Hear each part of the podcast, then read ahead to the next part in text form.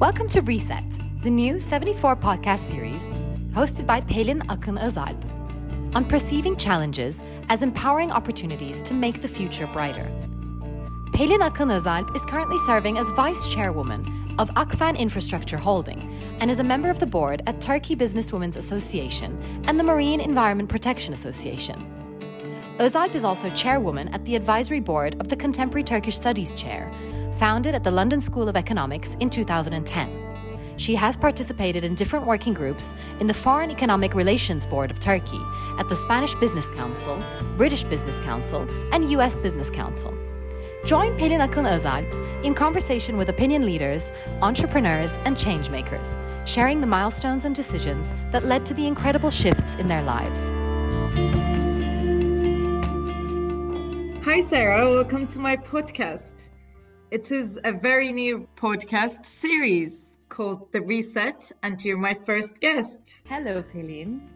How are Thank you? so much. I'm really excited. I'm really excited to be a part of this. Thank you for offering me to be a part of your podcast. Thank you for coming over, Sarah. Sarah, for those who don't know you, they'll have to check your website, sarahelyafi.com. But before they do, we should warn them. They may come across a sperm. Yes, you heard me right, a sperm, with a beautiful photo of Sarah attached to his tail. Let's say it's like a in a biological sense, not in another type of way. this is Sarah El Yafi. She's Lebanese, and this is where her story begins. She's very passionate about her country and the Middle East. She studied public policy in Harvard Kennedy School of Government and jumped directly to the political scene as a social media activist queen, which is what we'll be talking about today. How does the social media become a tool to change the destiny of a country? Right, Sarah? I mean, it sounds amazing. I'd like to meet that person. No, She's amazing, let me tell you that.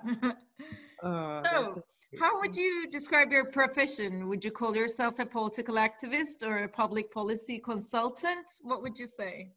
So, um, first of all, thank you, um.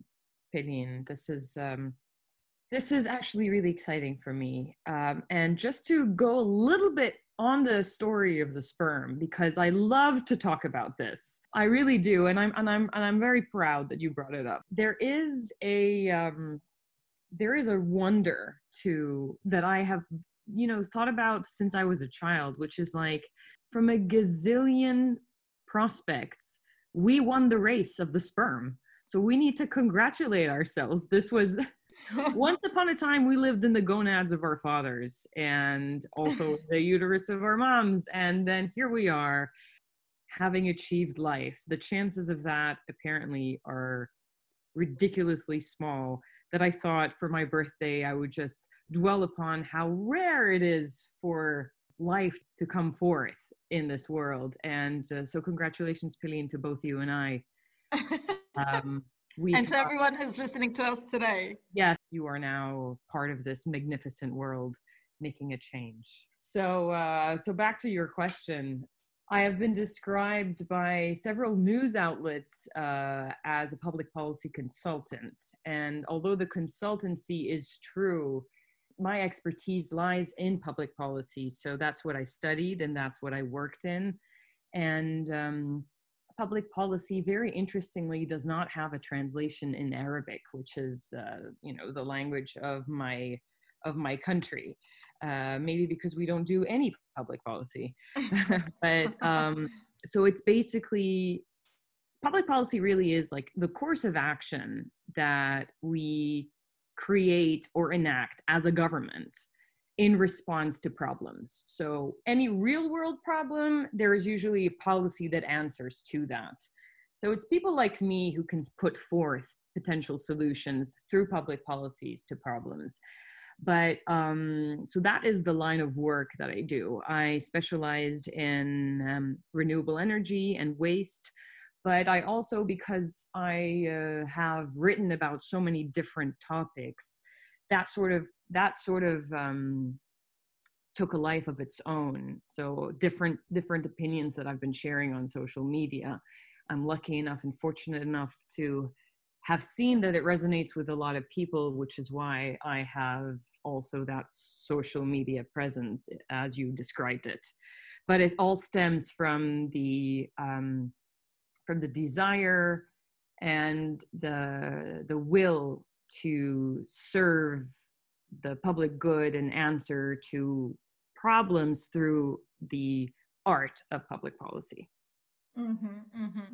We're definitely going to come back to that, but let's hear a little bit about your background 1st uh-huh. So, your grandfather was one of the founding figures of Lebanon, and he served as the prime minister 12 times, which is the highest number ever.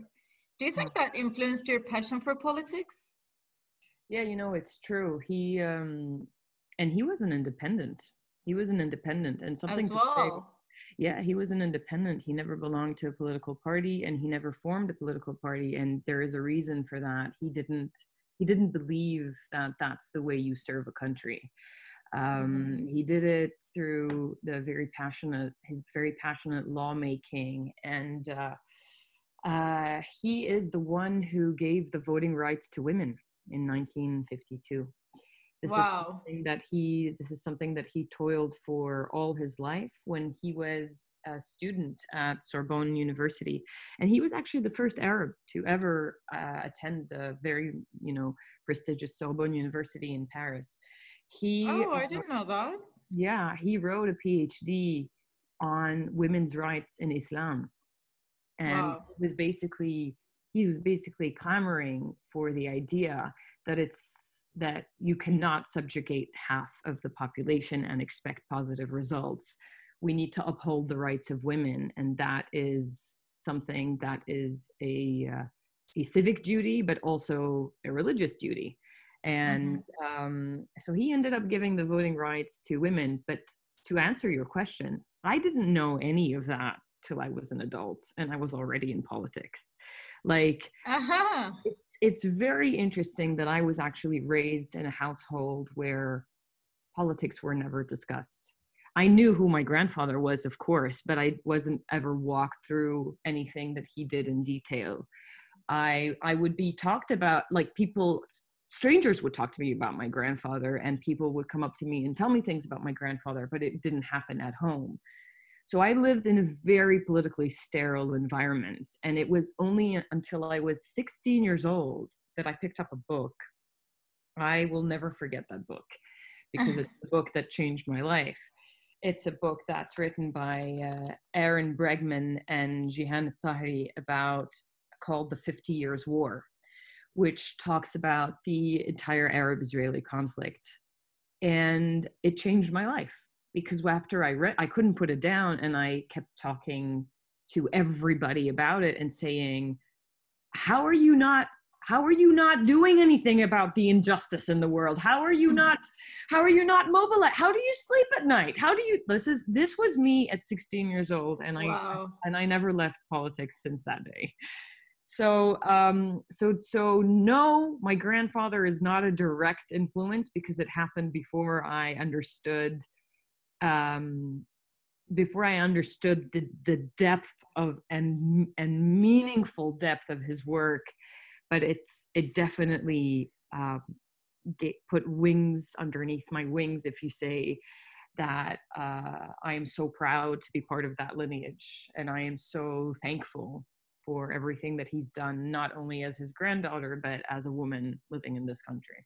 Before we move on, do you remember anything from when your country was at war? Um, you know, I I was I spent my childhood, the first nine years of my childhood in Saudi Arabia, um, and um, I only came moved back to Lebanon uh, at the very beginning of the '90s. So mm-hmm. I remember the summer in Lebanon, and I remember so I didn't live the bombing of of the of the civil war, but I lived the consequences of the bombing. So I remember not having electricity and not having water. And also, I remember very weirdly taking a bath with my cousins, with uh, uh, while our mothers, so their mother and my mother, was like heating water over a stove and coming and like splashing us with it um, because, because there was no running water and because obviously uh, um, this is a war torn country. So I remember there not being any water, not being any electricity, and also I remember the refugees.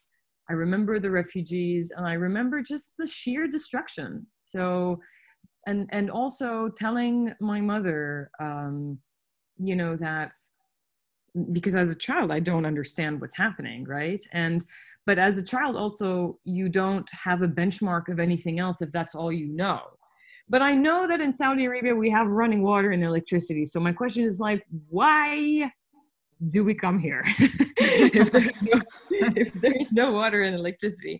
And then my mother said something like, "I'm here to see my mom, my grandma, who's now passed." But and I said, "Oh, okay. Then in that case, I understand." Yeah. But um, it's only later when I read that book at age 16 that I was like, you hey, understood. hey guys, how do you sleep at night? So, um, so yeah. You've been also selected as one of the 100 influential Lebanese figures around the globe, right? Oh. Tell us about it. Why did they choose you? I don't know. No, uh, no, no. Um, you know, it's very funny. I, it's really funny. I was thinking about this two days ago about these lists, you know, like like 30 under 30 and and and 100 most powerful women and 100 so it's true um i th- the, i think the book was called uh 100 the 100 and then 100 of the most influential lebanese around the globe i don't like such lists to be really honest with you because i i've i've seen so many lists of uh, of different people um where i looked at the list and i was like nope, that person doesn't deserve to be on that list. So I've always t- taken those lists with a grain of salt because I don't understand if there's politics behind it or the depth of how much we actually know a person. But yes, I was I was part of, of that. And I think the reason why the authors of the book, um, which is an organization here in Lebanon, chose me is because they were um, particularly touched by the idea of a young woman um, carrying such controversial, well, not controversial, but such. Uh, it's not controversial. That's not re- that's not re- really how people refer to me, but such uh, controversial, hardcore, hard, hardcore, hardcore issues, and and and fighting uh, fighting for them day in and day out, and uh, and arguably, hopefully, uh, getting traction. I think mm-hmm. uh, I think you know, Pelin, and this is something that this is something that also um, not disappoints me, but but I hope I hope that we can change in our world. It's the idea of powerlessness behind everybody's uh, everybody's psyche. A lot of people believe that they are not enough to make a difference or they are not strong enough or powerful enough or or meaningful enough to be able to put a dent in the system and um, that is a that is a narrative that accompanies all human beings around the world. So what ends up happening is if we all adopt this narrative well nothing gets done. And mm-hmm. but imagine if every single one of us woke up and believed that they had the the um, the weight to be able to put a dent in in in the way the world works we could uh, we would be living in a complete on a completely different planet within a week you know? Yeah. But but but the the biggest the biggest impediment to progress and and uh, positive change and uh, and and development in the most positive way is our is the idea of our own powerlessness so I so I think that maybe is what earned me my spot in that book because I uh, as they I think have said I uh, I, I take the fight I, I take the fight forward every day. And no but i think your language and your humor is definitely what we don't come across in political scenes as much. Like the, at your website or your um, blog or your social media the things you share is definitely uh, is not common in a political arena. You know, I think that's you. what makes you unique. Yeah. No, I mean, really, thank you for saying that. And I guess what, I guess what I, what I would really like to do, right, is to sort of demystify uh, the boredom behind policy, right? Policy is so boring and it is nobody nobody like no child is like i want to be a person who like types on an on a computer really boring papers all day. This is no you know, they would want to save the world. That's how they would describe well exactly exactly right? Uh, and you know we live in a troubled place okay? Most people even like most people know that this that this world could be run better and this place could be better. And and that is what drives that is what drives the human race. Progress doesn't work doesn't wait for anybody. Progress doesn't wait. No matter what people think no matter how much people try to actually halt progress it doesn't wait for anybody.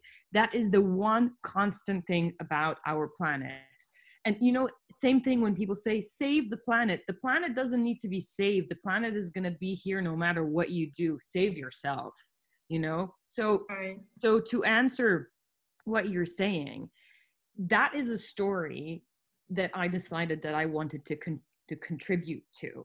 I am on this earth to take part in a beautiful human story as are you and the best people, in my opinion, are those who are able to elevate the human conversation to a compassionate, loving, humorous level where and where people will end up hurting less and effortlessly be able to create more happiness as a result of this open-mindedness.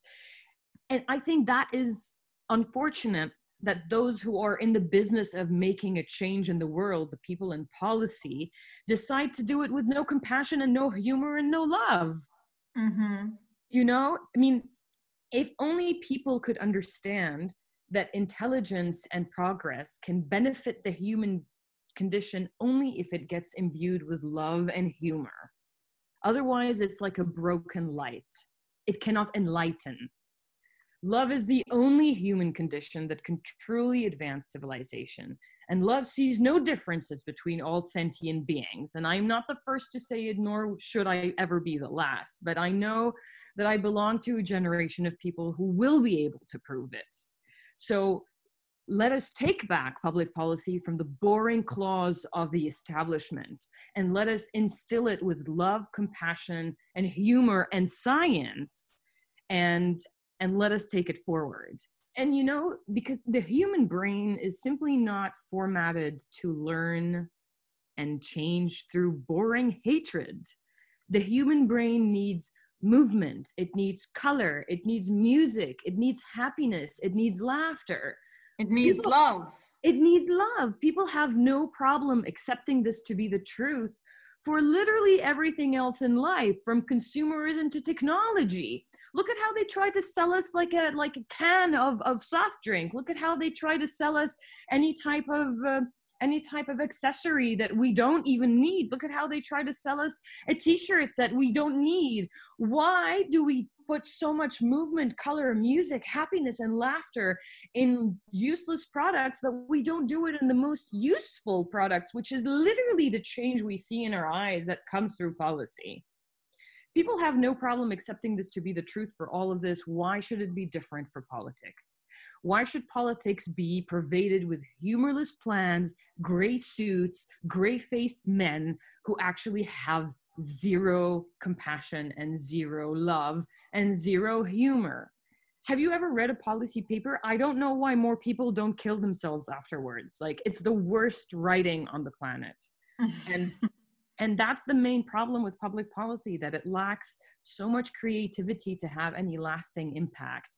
And that's the predominant reason why important matters around the globe don't get the attention they deserve because they're always presented in such a boring mundane dry gray-faced manner. It definitely does. I've not heard anyone in my life talk about policy in such a way sarah.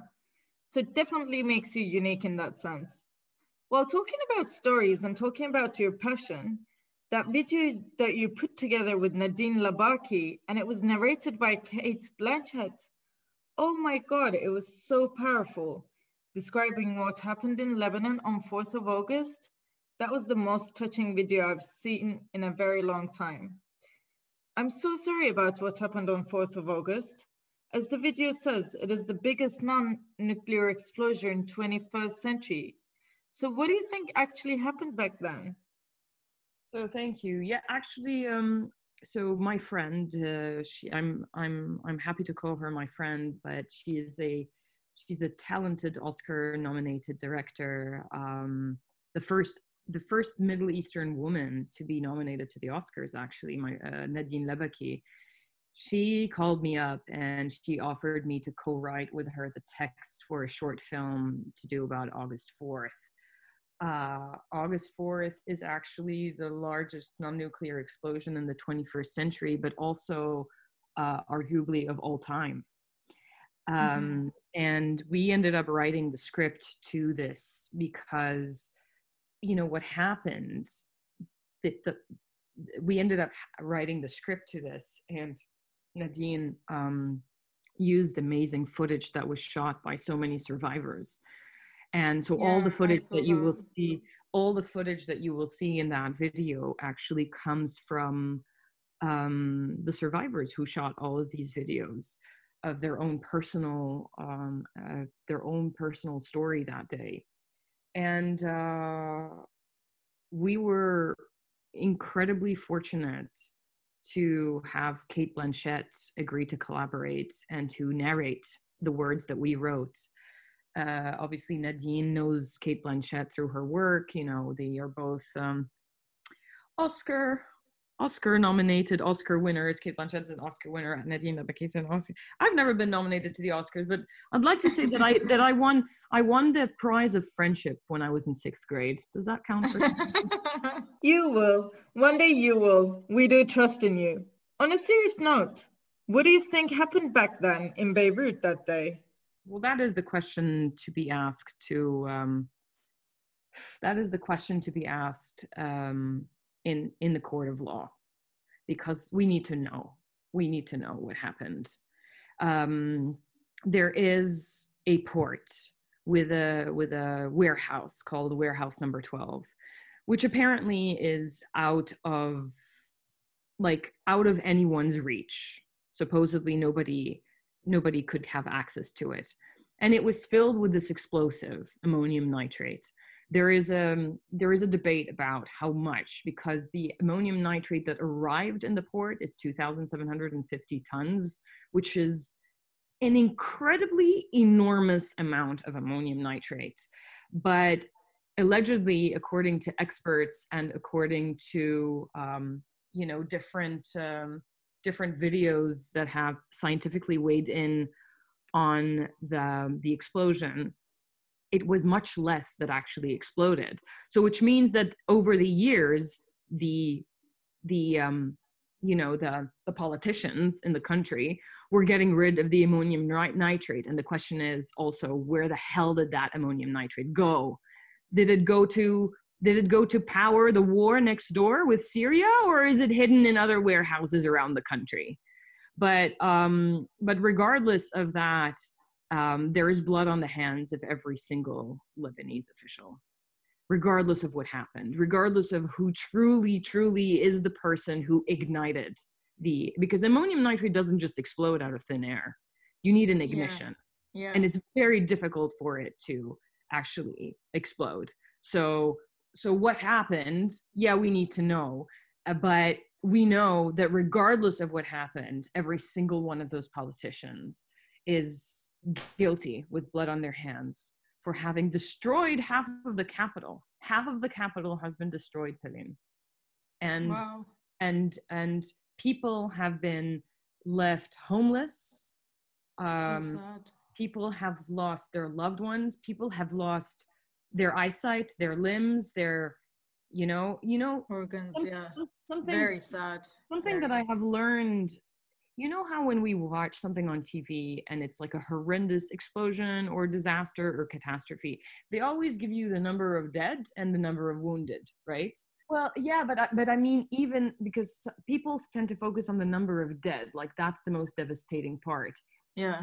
Can you imagine the devastation of the wounded being like blinded, being Yeah. having a hand cut off?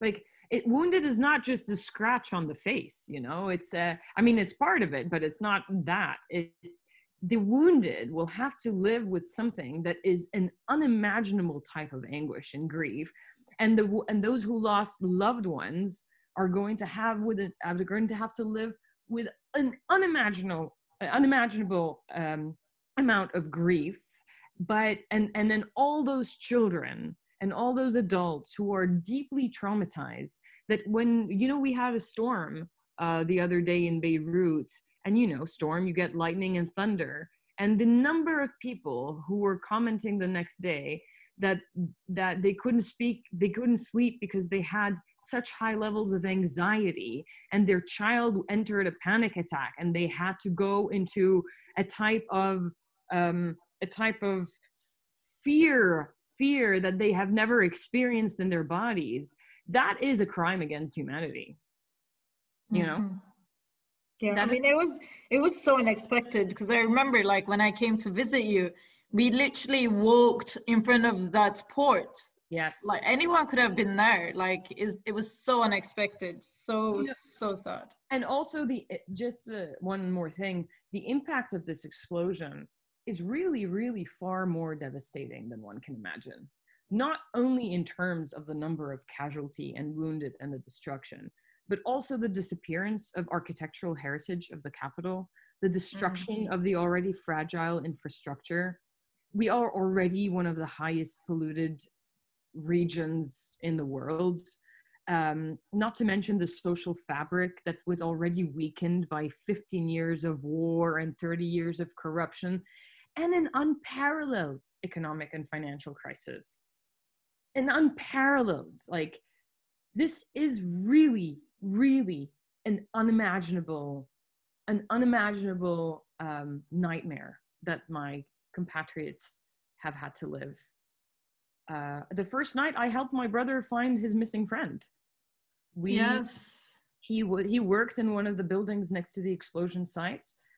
I really hope i really hope none of our loved ones none of the people listening in will ever have to endure anything remotely close as to looking for a missing loved one not knowing if they're alive or dead and then having their mother walk into a morgue the next day to identify the body of her own son whose only mistake was that he loved his family too much not to emigrate from his homeland.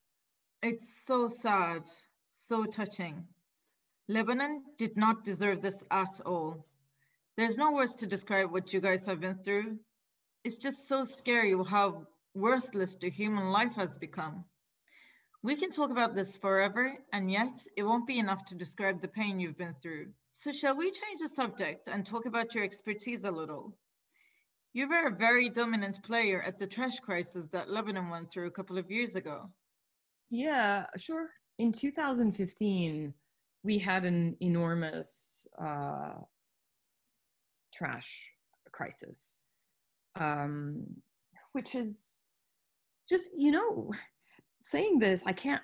I can't help but just put like right now my hands are on my face and I'm just thinking about how much the Lebanese people endure at the hands of this corrupt, murderous, incompetent, garbage ridden oligarchy that is ruling us. Just five years ago, before Corona, before the explosion, before the economic fi- and financial before, and financial crisis, before the hyperinflation, before the fact that we couldn't like mo- like sixty percent of the Lebanese people uh, have reached um, have reached uh, po- poverty. Uh, before before any of that, we had to like we had to walk over trash in order to walk into our homes because the government suddenly had nowhere to put the trash This is five years ago. We had a trash crisis. Beirut had mountains and mountains and mountains of trash all over its streets. And it was the most infernal experience to at, at, to to to the Lebanese people to see that now it is reaching our homes. It's reaching our homes. Like that was the first experience of them being just like the literal trashiness of our corrupt leadership has reached the doorstep of our homes. We walk out of our home you have to hide your nose and you have to like walk over the trash this is what they did to us because they have no no um long-term plan for how to do anything in this goddamn country. That that's how incompetent they are. They literally ran out of space. They have no strategy no long-term view. Every country in the world to a certain degree has a type of strategy of dealing with trash. It not it might not be great but there's a type of strategy. You have landfilling you have recycling you have composting you have something right we yeah. had nothing nothing we had one company that was taking the trash and putting them in a landfill in one area of Beirut. That was what they were doing, nothing else. They say, you know, they say that there was a type of recycling and composting going. We all knew eventually that that was a pile of BS. That was not what was happening. Suddenly, the people who live in the area of the landfill decided that they were done. They were done being the garbage of Lebanon. We don't want to take everybody's garbage anymore. We're done. It's been it's been decades that we're doing that. We don't want to do that anymore. So they protested and then and the landfill actually had been so overfilled. It's been so overfilled that that landfill was supposed to be an emergency landfill back in 1998. By 2015 it was still operating like it was supposed oh. to be an emergency landfill that will only do its thing for three years. It was still operational by 2015. So the residents, uh, the, the residents uh, said, you know, we're done, and actually the landfill is overfilled. And suddenly, I'm like, okay, we have no more space. So what did they do in the end? How did they resolve it? Oh, they struck another contract of corruption with another one of their lackeys, and they they found another land, and they're doing the same formula. oh dear. Yeah. Okay. I get Out it. with them all, Pelin. This is the this is what we are striving. All of those who have t- taken to the streets. In 2015, we took to the streets, but we did it more forcefully in 2019. Out with them all. There is a slogan that says "Out with them all" in Arabic. Out with them all. Mm.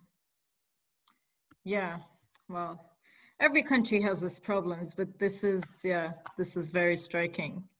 We we we, we want to reach the Guinness Book of World Record of the most government. So that's no. We, I'm sure I'm sure people like you will change the destiny of your country. Wow, that's that's such a nice thing to hear. Thank you. Sarah, as we're coming near to the close of the session, I do want to ask you a little more fun question. Your life is about debate. When do you feel feel an adrenaline rush? Is it your debate time or is it out on the streets protesting?